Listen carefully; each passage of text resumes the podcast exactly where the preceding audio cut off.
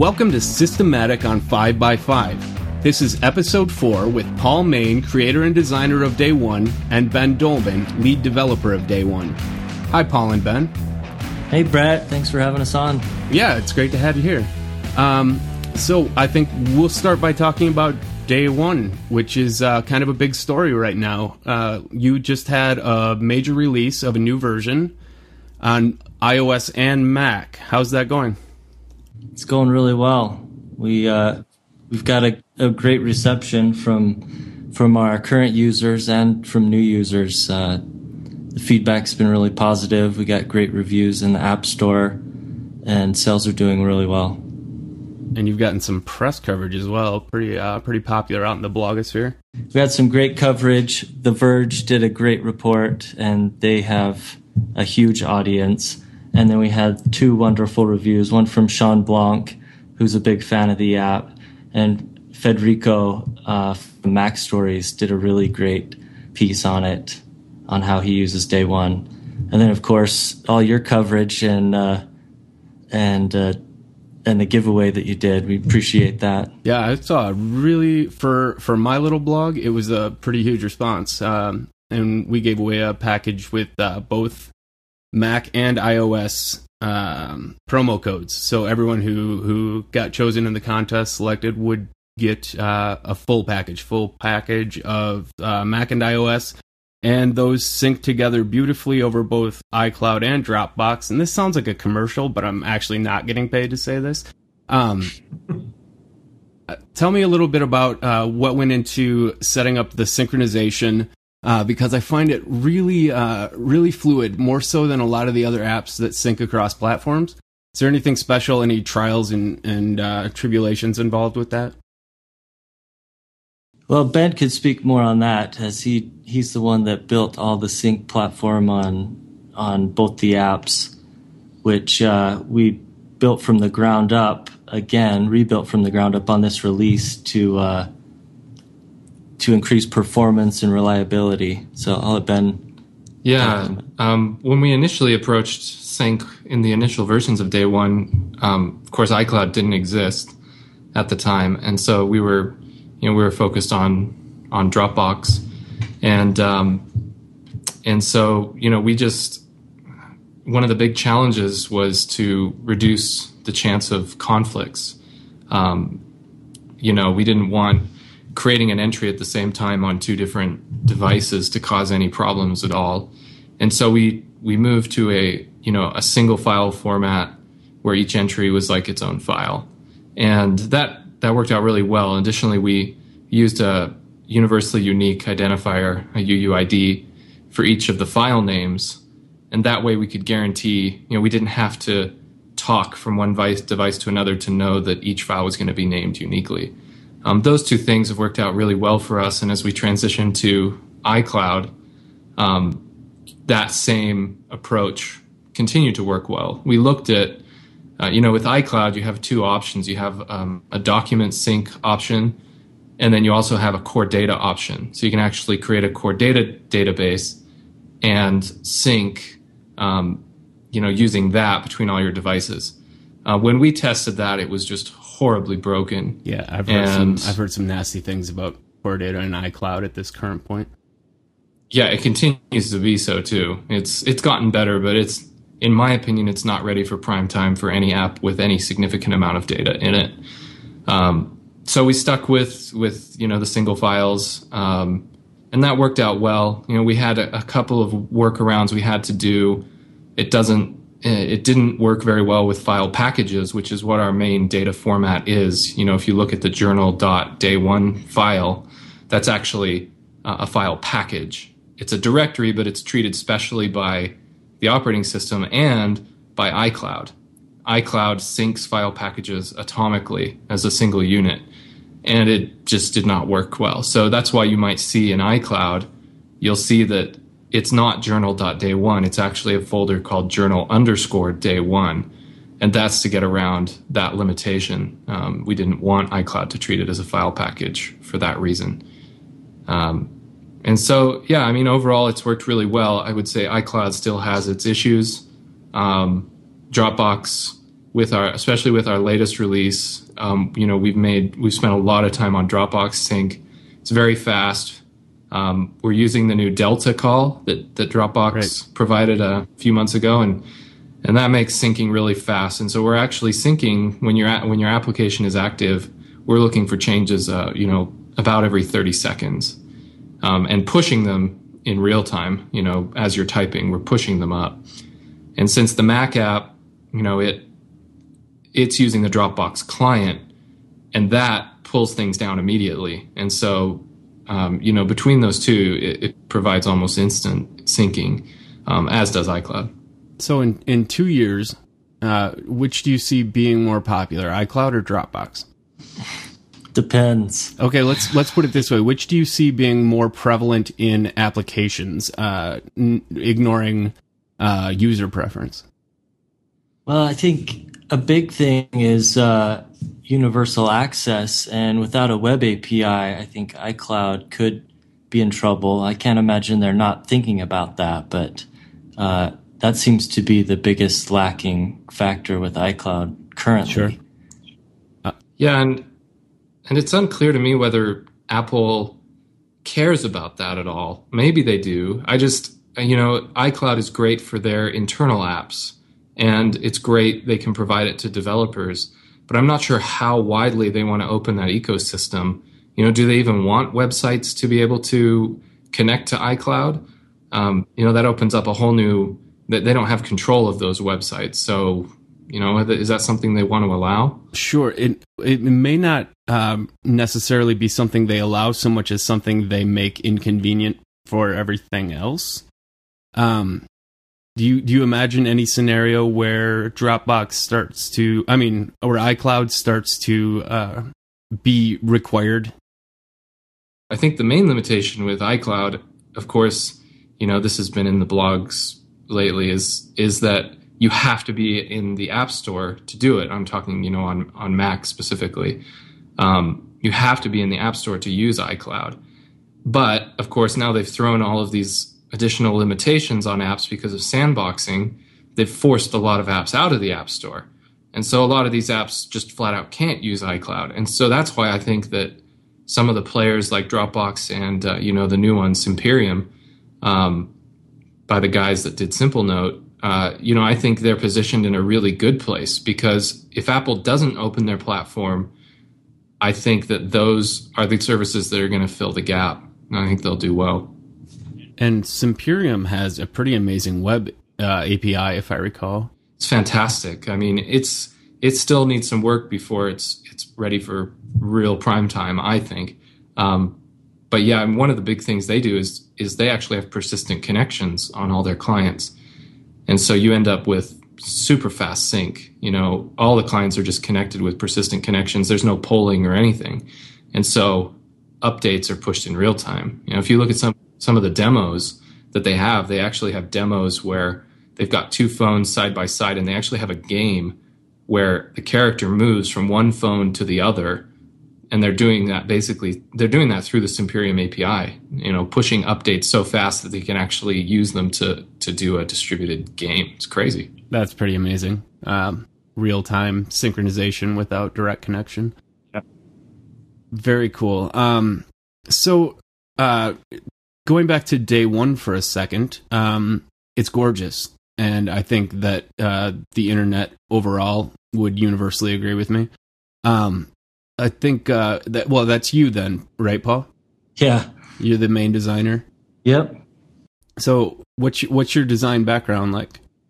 Uh, so I was I I went to school at the University of Utah here and studied traditional graphic design. It was mostly based on print design and advertising, and uh, at the same time, I was really interested in web and you know technology stuff as I always have been. So I was teaching myself HTML and Flash and ActionScript, and so you know I was able to combine the two by learning all the the essentials of design with typography and color and all the all the aspects of design and then apply those to web and application and designing for the screen. Very cool. I uh, had a very similar education. I went to the Minneapolis College of Art and Design, uh, MCAD, and I studied interactive multimedia there. So I had four years of uh, drawing uh, nude models and studying interactive design with uh, what were we using back then? Uh, it was the Macromedia product before Adobe bought them. Director, director. Oh, yep. Yeah. I took a director class too. I took a lot of director classes. That was going to be the next big thing. And the thing I learned from college is that uh, schools have to teach you to be prepared to learn entirely new things, not just how to use software that's available today. And MCAD did a good job of that. Um, it was just funny that two years two years out of college, director was it, nobody was using it. It was a forgotten technology. And uh, I can't even remember what the name of the player for the browser was. It was uh, like Shockwave. Splash. Shockwave. Yep. What, right? Yeah. Uh, yeah, that wasn't fun. Um, but anyway, I that experience ended up making me into a coder. I ran a a design uh, an ad agency actually for a few years, and in the process realized I'm not really into uh, design as much as the the coding that went into the interactive projects, and that kind of became a a thing for me. But you've you've stuck with design. Uh, the website looks great, by the way. Thank you. Um, yeah, and then uh, and and Ben, do you have uh, a purely coding background, or did you come from a mixed background? Uh, yeah, you don't want me to do any of the stuff that Paul does. that's, that's why we work together as a pretty good team. I'm, I'm pretty strict developer background. Yeah. See where where you decided that you liked the the coding side, Brett. I uh, I I was playing with both as I was. Um, I worked for an ad agency for two years as well, and um, I did Flash websites. But I did the whole thing. I would design it all and pitch it to the client, and then if it was approved, then I would build it out and write all the ActionScript and uh, and so and I loved that process because I could I could get a basic idea of what I wanted, but then refine all the design and creative aspects of it during the development process. And I liked leaving that open rather than just handing it off to somebody. And uh, but I it and then after after that I worked uh, with Ben. We worked at Move Networks together. Uh, it was a video streaming startup here in, in Utah, and some of the most talented developers I'd ever been around. So I quickly realized that wasn't the thing for me. That I should focus on design and user interface design, and just work closely with some talented developers, and and I can achieve the same results by uh, you know iteratively going back and forth without me writing code really slow. It, it makes perfect sense to do that when you're uh, when you're overshadowed by someone else's talent to pick an area that you are good at and to excel in. Uh, I think I think it's a certain personality type. Some people really like the the challenge of being better than everyone else drives them to do things they're not necessarily uh, they don't necessarily innately want to do. Um, I think it's really smart to, given the opportunity, pursue what you love and uh, and and forget about the things that someone else already has covered. Yeah, and you know, you know, one of the things I really enjoy about you know working with Paul. You know, I've worked with other talented designers in the past too, but there needs to be some level of overlap. You know, between the two, between the um, between the design and, and the the actual execution, the development of it, and that's where I'm working with Paul. You know, he's just an amazing designer in his own right, but he understands the the technical challenges behind it and has the overlap into the development world to know okay i'm not going to design that. That just doesn't make sense. You know that that's going to be way too difficult to to develop. Or you know this makes sense for this technical reason and that kind of thing. And and uh, that's what i think really has separated paul from a lot of the designers i've worked with Nice. And he, he programs in a way that I can go in there and tweak variables and get things just how I want them. Uh, it's it's what's what's really great about that and and some of the situations I've been in is uh, having two people that speak the same language like f- the the bridge between developer and designer. It's it's becomes really important these days. I remember back uh, in the early days of the web, there were huge divides. Uh, designers would design and then hand to the developers, and developers would say no, and vice versa. And uh, it became really important to have those people that could uh, be the liaison. And uh, Yeah. I think just about every web developer today has has a little bit of both. But uh, to find a team where you can really work tightly is is definitely a great thing. Yeah, you got to do that. All right, I'm going to take a break for our first sponsor, and when we get back, I'd love to talk about uh, a little more, more about creativity and coding. So we'll be back in one second. Our first sponsor today is Hover.com, Simplified Domain Management. You've probably registered a domain with a company that just wants to sell you services you're not interested in when all you want is a simple .com, .net, or maybe a .co or .tv. Hover makes it as easy as just entering the domain uh, you're interested in into the search box, and Hover tells you if it's available. If it's not, it'll come up with some suggestions, and they're often very good suggestions. You can just type in a few keywords, and Hover will figure out some available domains using those terms for you, like a magical robot. They have real human beings available for support, and their number is right on the front page of their website. If you have any problems, just pick up the phone and call. They have a no hold policy where someone always just answers the phone. Seamless transfers from other providers, elegant DNS management, email hosting, and more. And even though I'm not Dan, if you use the code Dan sent me or visit hover.com slash Dan sent me, you'll get 10% off of everything you buy from hover.com. Um, so I find that if you sit down with no constraints, 100% freedom, open plains, you just you don't know where to start. It's overwhelming. Um, if you have constraints and a problem presented to you to solve, you can get started and you can start being creative and creatively solving that problem. Absolutely. A lot of times, uh, development is not considered a creative pursuit. Uh, maybe it is among developers, but among the general public, it's viewed as uh, the pocket protector. Uh, just sit in front of a keyboard. You don't uh, create beautiful things, you create usable things. And while everyone considers that important, they don't necessarily consider it an artistic pursuit.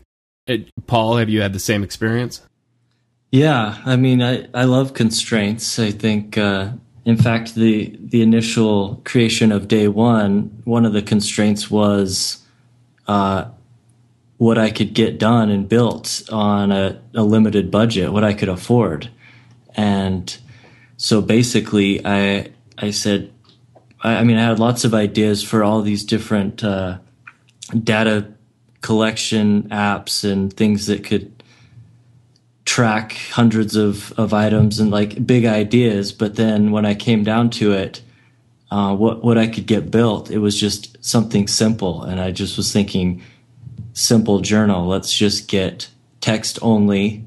Let's not let's not even have like look at everything else that's out there with journals. There's uh, rich text with photos, with all types of attachments and um, all kinds of export options and you name it. But let's just strip it down to the very basics and focus on simple text entry and and and initially that's all it was going to be was just a Mac app with with just text entry. I mean that that's something that I've wanted for a long time myself. There was nothing that really suited that need of a date a date based entry uh, of just simple text, and uh, so the initial goal was to get that built and and have Ben Dolman here build it, and the iOS the iPhone app kind of came as an afterthought. We were like, what would be nice if we could sync the data and have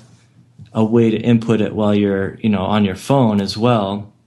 And so it kind of just built upon the initial concept and it kind of just luck would have it that they finished it we finished both apps at the same time and uh, and the syncing with dropbox worked out just right. And so we ended up with the first version of day one which was text only and synced with dropbox and that was enough to get us rolling. Awesome. Um, in day one, it is as you said, it's a lot of plain text. and it's still beautiful. Uh, you use Markdown to allow for some formatting, and in the last version, you added some great shortcut keys and some some intelligent autocomplete on lists and things. So that writing in it, and I'm talking about the Mac version right now. There's awesome features uh, very close to it on iOS as well. Uh, but looking at the Mac app, the visualization of the information is it's nice. It's really it's you don't think plain text when you look at it. Is that something that you concentrated on as far as uh, presenting data aesthetically? Yeah, yeah. I mean, I wanted it to to have a, a unique feel to it rather than just a, a list of text and and using the default system fonts or uh, and you know the typical sizes you see on just a, a standard uh, piece of software from on the Mac. Like I wanted some unique sort of design elements uh, that kind of make it a little more interesting to look at. And um, I mean, the first the the initial goal is about inputting text, but you know, we gotta. I wanted it to be presentable as well initially, and. Uh, and Ben was willing to go the extra mile and, and do some custom stuff on on Mac uh, on a Mac app, which is is a lot harder than iOS is. But but yeah, there's uh there's a lot of nice custom Chrome in this app. I find that personally, entering Markdown is like the ultimate way for me to take notes, uh, journal, things like that. Is that overall, do you find a good response or do you get a lot of uh, questions regarding where's my ruler and can I have rich text and all of this? Do you hear that? I did initially. There was uh, a lot of feedback about, you know, I, I want to add bold and what's this markdown stuff. And uh, I think over the past year, it's become a little more known and acceptable. And uh, by adding some like the shortcut keys I did on the Mac where you can select text and do uh, Command B for bold, and it automatically adds the asterisks, and uh, that that helps make it more accessible to the common user that's just used to rich text editing. Uh, and so I haven't I haven't had as much complaints about that lately. I think you're right. I think that it is it's gaining um, if not acceptance, then understanding, uh, acknowledgement. Um, was it was it a conscious decision to use Markdown from the beginning? No, actually, um, I was interested in how we could. Well, I think what was we, it? Do you we, remember? Well, I remember we talked about because you know it was one of the first things people wanted was to be able to bold and italicize and things like that. And my primary concern was just the the the data format you know, how do you store that in such a way that it's not, you know, I'm not a big fan of, of RTF. And, you know, we're just going to store a blob of data that represents rich text inside of the entry. You know what? In 20 years, somebody's going to pull out their journal, want to export it, and they got to deal with that crap, you know? Yeah, and I, I always sounds like you've been reading my blog. I've always been a fan of plain text as well, and in fact, um, I Ben and I went back and forth on this because I wanted it to just be plain uh, text files. Like currently, it's in uh, XML format, and I was like trying to figure out, and, and we came close to doing this, making each data file just a like a markdown file, and we would parse through and pull out the metadata that would be formatted in a way that we could pull it out rather than the XML format. Because I, I just felt like it was cleaner and easier like that you could your data is there if you ever want to edit it outside of, of day one which you, you can while it's an XML but it's it's uh, you know you have all those nodes and stuff in there um, do you want to speak on that yeah I got to defend my position now um, you know it was kind of a, a trade-off because from a from a, a programmer's perspective I wanted some sort of some sort of structural format that uh, you know made adding things later uh, possible. You know, so for future compatibility, if we add new information, um, you know that we don't have to figure out okay how do we make sure that that doesn't mess up the old formats and and things like that and you know and there's always concerns whenever you serialize data, you know, that you're doing it in such a way um, that you don't forget about the edge cases. So I wanted to use some serialization that had been established that you know was well tested, and and so I looked at JSON and we looked at XML, and ultimately went with with XML specifically the plist format um, because it makes it so easy to import and export on uh, you know on Apple devices, but also on other platforms. There's plist serializers and deserializers on other platforms as well, um, and it means that we can represent arrays very easily. So uh, you know, in theory, if we were to add tags or something like that, you know, you could easily represent that data in that way, and it's you know, some people don't like XML. I understand that. It seemed like a, it's, it still seems to me like a good decision in this particular case. It's a good trade off between just plain text, do everything, and some sort of structured format, which we need for our entries. I totally agree with that. Um, you probably know pretty well that I am practically an evangelist for plain text. Um, but uh, I like I like working with uh, XML because it's really easy to script. Like you, I can serialize XML. I can output all the data. It's like just you know working with RSS feeds and everything. Um, and it's really easy to parse. And if I ever wanted that to be in a plain text file, I could create it and I could add metadata headers and everything easily. I I, I don't see any real issue with storing in plain text as long as you have the export options and you've, you've put pretty good export options into day one. Your data's never trapped there. Um, so yeah, I think uh, I think structured data has a definite place when it comes to making uh, applications that can provide a plain text format and still provide a usable interface, which is a, a line I walk a lot. Yeah, I understand. Have you seen? Uh, I I did a project kind of over the weekend uh, called Slogger. I think you guys probably saw that. I gave you a heads up that it was coming out. Um, yeah, we love it. It was uh, it was a, a labor of love. um, for those that haven't seen it, that one uh, it it uses day one to track activity on Twitter, your Twitter favorites, and your non-reply tweets. It tracks your playlists on Last.fm for the day. It adds in uh, any photos that you can bring in via ifttt.com, uh, which lets you import Facebook and Facebook images you were tagged in, and uh, Flickr, Instagram, etc.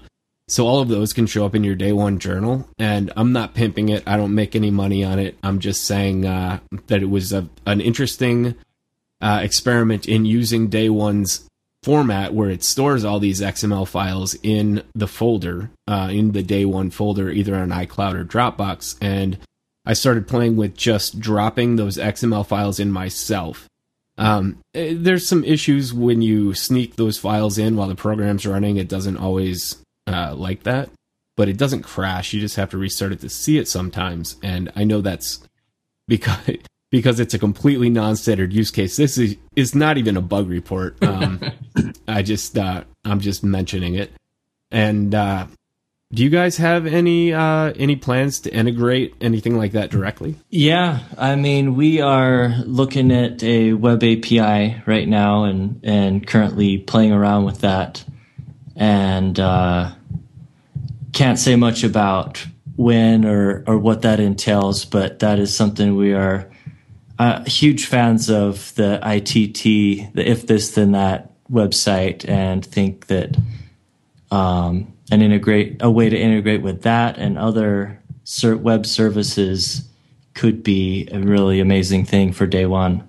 Awesome. I would love to see that. I would also just a plus one on the tags thing. I think I've said that before, but right. And uh, I was uh, I mentioned this. We're I've I've mentioned we are working on tags several times. That's a big uh, requested feature. There was some disappointment that it wasn't included in this update, but uh, we are working out the format that the tagging will be in the data file so that you could start saving tags in that format currently so it's like future compatible. Oh, that'd be awesome. Uh, let me know what format I can use. Right now, I'm using at tags inline, and it's possible yeah, to search those. Um, but it's not possible to to do any kind of boolean search or anything on it. So it'd be cool to have a slightly more complex tag management system.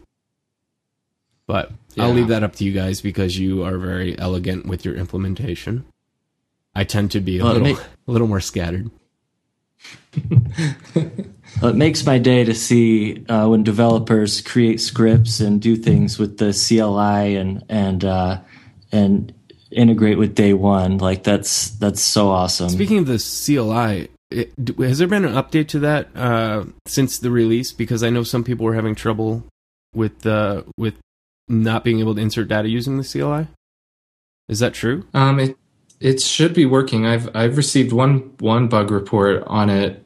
Um, well, two. One that w- wasn't working on Lion, which has been fixed, um, and the other somebody said it wasn't working. I ran my tests again, and it seems to work. So if anybody's out there that is having a bug, is having a problem getting data in using the CLI, please contact us uh, at support because as far as we know, it's it's working. And for our not as nerdy uh, listeners, a CLI is a command line interface. It's a Unix tool uh, or a system level tool that you can run on the command line to add data to your day one journal in this case. And uh, it allows you to, you can pipe input from other commands, you can pipe input from just about anything that gives you output. And you can also just use it as uh, a terminal command that lets you add updates from the command line. And now it can handle images Right. uh, which is pretty cool. The journals look great with images in them, by the way. I really like that, especially on the Mac. Looks great on the iPhone too, and the iPad. Thank you. It's good looking. Thank you. Thanks. You're welcome. You're a fan. I, I am. I am. Uh, I use a lot of text systems, um, and and day one's not my notepad. It's Right. it's it's my journal, and I I use it primarily as a log, which is a different usage than what I would think is conventional for it. Um, I store a lot of. Uh, well, I don't know if I want to go into all the details, but um, because it's super nerdy but I, I have my my git repositories where i work on my code projects. Every night those take all of the commits i've made to those repositories and log them as kind of a in a pretty format in markdown in my journal so that i can search and read back and see what i was working on in any, any given day. So i guess it's kind of it's a nerd journal. But um but i do I, it's very work related up until i wrote slogger and I wrote Slogger because there was no no color, no pretty in my journal, and the the capabilities were there, and I saw how great it looked with images in it. So I started bringing in the rest of what I'm doing in my life. So it's been it's been cool. This update has been uh, really opened up some uh, journaling instincts in me, I guess. Yeah, I love I love that you use it for that. I I of course don't, but would like to use it for multiple uses, like because I use it as just a personal journal, like the intended purpose. But I want a big feature request in uh, in addition to tags is multiple journals, and I'm one of the biggest uh, requesters there. Uh, but we've held off for for several reasons so far. But that's something that we definitely want to tackle. So you could uh, have like a work journal, or like you have like a you know something that logs all your data from your your Git commits and stuff. But you could also have a separate one that's just like your personal thoughts or ideas, or just like an idea journal, whatever. Let me uh, let me offer a tip to listeners who are using Day One or thinking about it. Um, it's it doesn't have support, as Paul said right now, for uh, multiple journals, but cool trick.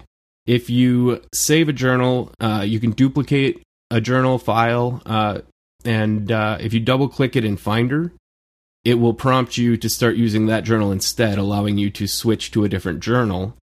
And the only real downside is that it has to reindex every time but even with my months of uh, daily git logs which get pretty long um, and all the images that i've imported from flickr and everything it's it's really uh, negligible uh, downside so it is possible Yeah. to do that The only other downside of that is that the the iPhone and iPad apps um, they won't sync with that other journal. They only sync with the journal.day one Really? file. Yeah. Oh, I hadn't. I guess I must have done something that fooled me into thinking otherwise. Hmm. So okay, so if in in preferences, if you are in Dropbox Uh huh. And you point to like, yeah, I got, I went down a little rabbit hole, and I pointed it to uh, Journal Two dot Day One as a custom location, but left iCloud syncing on, and I managed to get it to somehow light up two green icons on the preferences page. Um, and at that point, I'm pretty sure if I remember correctly, I was able to sync to iCloud and to Journal 2 at the same time, but I could be I could be completely insane. I don't sleep a lot. I, I really I need I need to stop doing that because I have basically delusional rabbit hole journeys that I barely remember what I did to get to where I am. And I recommend to anyone listening, uh, go to bed. Just just go to bed when it gets to that point. I have Uh, some weird I've felt the same way after last week. I Ben bet. I didn't didn't get much sleep. So do you guys do all your own customer support? We do, and that's that's one issue we are pretty much stressing a bit right now about. We uh, are looking f- for somebody to fill that and help out, but in the meantime, we are a bit swamped and uh, not not replying very promptly at the moment. Hey, we just today and tomorrow we're doing a support marathon. We're we're just working through them all, trying to answer everybody's. And you know, we we had we had a couple of migration issues with the Mac app um, on this release, and we've you know we've expedited a, a fix. It's out there waiting for review. Um, It's in review right now. yeah, it's it's in review. Um, you know, and we've got workarounds for for pretty much all the issues, but it's just a matter of communicating that to to everybody. Twitter's been great, Facebook has been great for sending out that, but some people don't check that. So you know, we're trying to get that out. Just get through all the emails. I highly recommend uh, a product from our last week's sponsor, which you've probably used. Uh, Text Expander is every support uh, support customer support person's friend. Yeah, I use it. Ben, are you, are you on it? Oh, I just started doing support, so Yeah, I've, I've been the He's been support doing guy. Ben's got more important things to do, but uh, no, yeah. that's very important stuff. Well, it's yeah, well, of course, but um, I've been able to keep a pretty good handle on support myself thus far. But uh, uh, thanks to Text Expander, definitely. The other thing, the other tip I would offer, and I have I have a tiny bit of experience with customer support. I'm not I'm not a veteran or anything, but document every question you get and start logging them and organizing them. Not just frequently asked questions, but build documents that uh, that make it easy to copy paste responses, easy to hire someone who then has a reference manual to say here's the answer without having to go ask the developer every time. Yeah, That's a good idea. I worked with um, with Agile Bits, makers of 1Password, for a bit, um, and they when you first start there, you're required to do customer support, uh, Zappos style, and uh, get down on the floor, and that's the fastest way to learn about an application is to answer everyone's questions about it.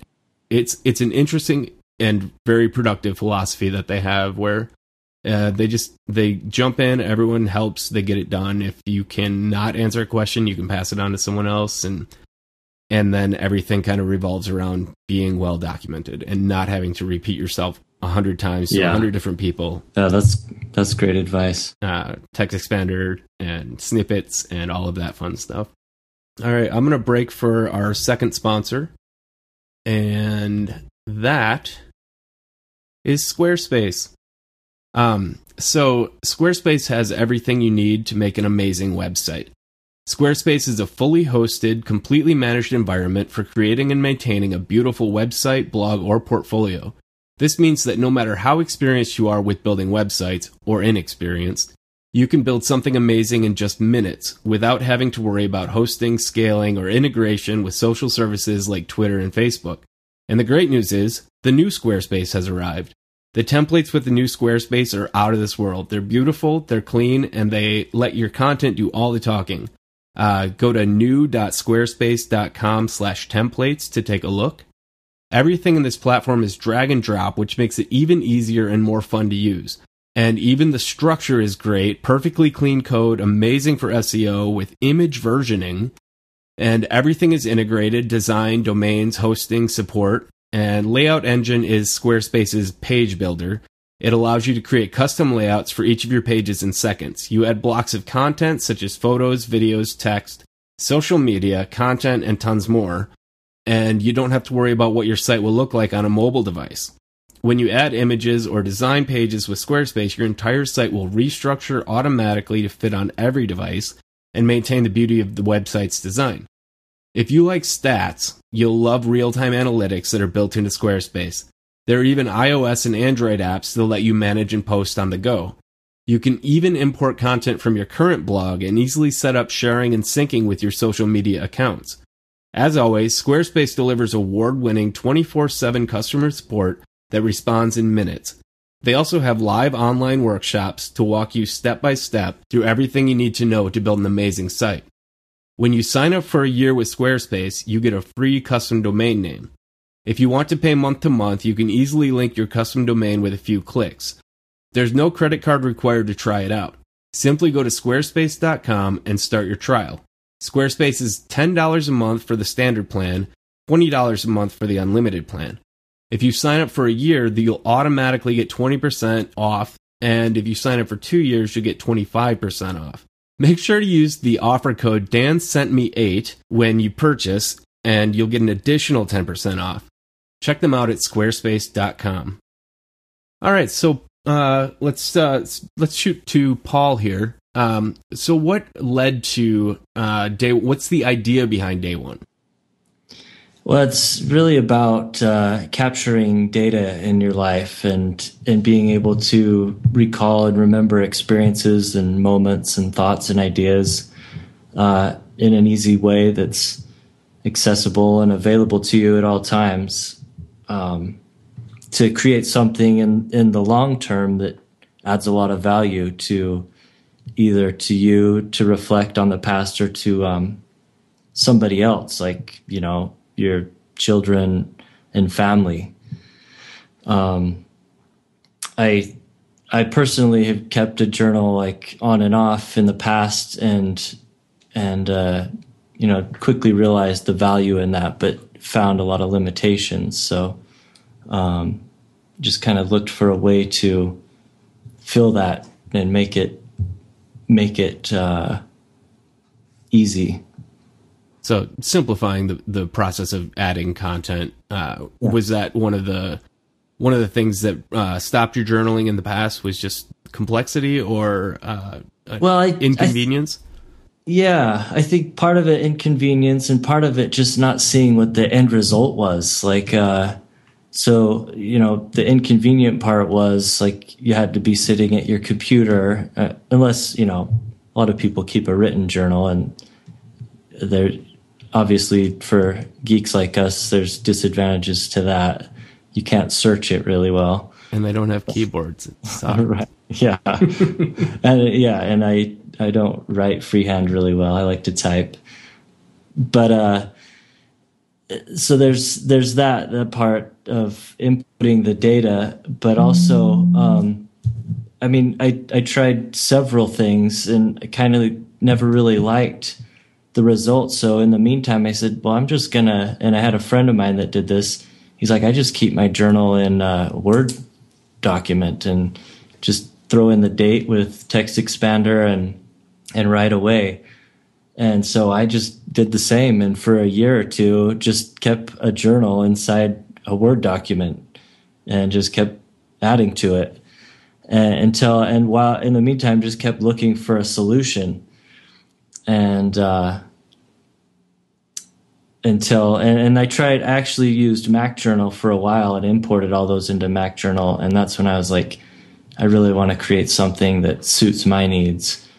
So one of the biggest inspirations for me in uh, in day one was seeing all the data visualizations created by Nicholas Felton, who would create these annual reports of his life. Uh, and just graph these, make these beautiful graphs with typography and and uh, and report on on these different aspects that he had tracked, like uh, how far he had walked and where he had visited and traveled and what he had eaten and which movies he had watched. And uh, you know seeing that it just tells a story and uh, it's pretty amazing. Like you could just you just learn all about him and who he is just by looking at these visualizations. And uh, you know it all comes back to like capturing that data. And if you have the data at some point you can you can do things with it whether it's create these visualizations with with uh, you know dynamic make it dynamic and uh, and present it or uh, you know as long as it's there then then your history is preserved. And so I just wanted to figure out a way to initially start capturing data but then later focus on uh, revisiting the data and and visualize, visualizing it and uh, just playing with it, comparing it to previous years and, and just having fun with the data, which we we haven't even got really warmed up on yet. That's awesome. I uh, without searchability and without visualization, a journal, in my opinion, is more of a, a therapeutic, uh, cathartic kind of experience where you you really only you're journaling that day and you're not really going to look at it again until uh, maybe you're very old and have nothing better to do than read about what you did when you were young which i find to be a, a sad thought. And that's how i kind of always viewed journaling until i started uh, doing it on a computer where i could actually search and make use of all that data. And uh, i haven't done a lot personally with visualization of of years worth of data but the possibility of it I find very intriguing, and I really look forward to what you guys come up with there. Yeah, I mean that now we're starting to capture the location and weather and like location's been one that I've wanted from the very beginning and for various reasons it, we hadn't made that available until now but I'm so glad that it is because that's just another aspect that we can easily track and and record that that we have. Nice. And with the formats that you store in, it's entirely possible for other people to take their own data, their own journals, and uh, if they have the technical capabilities, start doing their own external visualizations with day one. Yeah, definitely. That's yeah, that could be some that really cool projects for all you uh, all you people out there that are really good with things like R. Uh, yeah, I'd love to see what you guys can do with it. Yeah, and we hope to make that more accessible in the future as well, because uh, that could really produce some amazing stuff, like like we're seeing now with the CLI, but uh, even better. Well, and that's where XML is actually going to be important. Uh, I think Ben's probably nodding right now, but yeah, when it comes to working with that data, you, are going to need some kind of uh, some kind of structured format to work from. Um, Thank you, we, Brett. Yeah, we won't dive back into that conversation, but um, definitely it was a good choice in my opinion.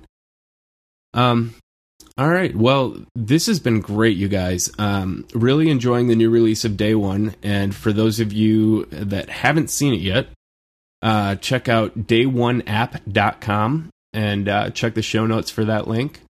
And uh, and yeah, well, thanks, guys. Thanks for being on. And uh, thank you. Yeah, definitely stay in touch. I really want to see where this app ends up. Thanks, uh, Brett. Yeah, we love all the support that you've given day one. In fact, like when the your first post about day one was right after we launched uh, an update with iCloud in January, and that was the one where we finally added Markdown. Uh, I think it was Markdown uh, in the edit mode. Or maybe it was even markdown in the read mode.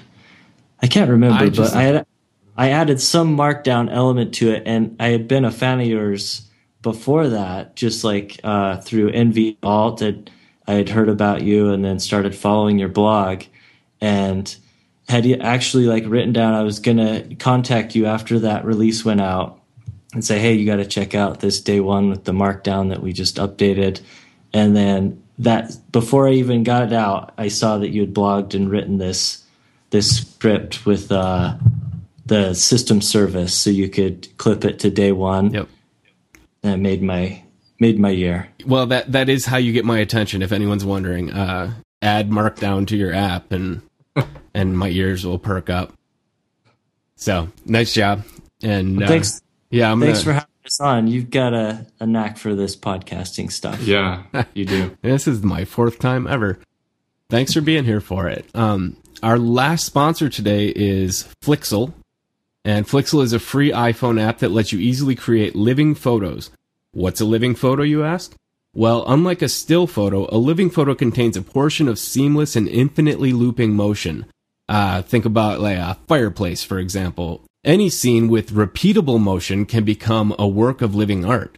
Here's the great part. It's super easy to use Flixel. Just hold your phone steady, capture a two second scene, and then use your finger to paint the area that you want to animate. That's it. If you weren't steady enough, there's even a paint bucket tool that just animates the whole scene.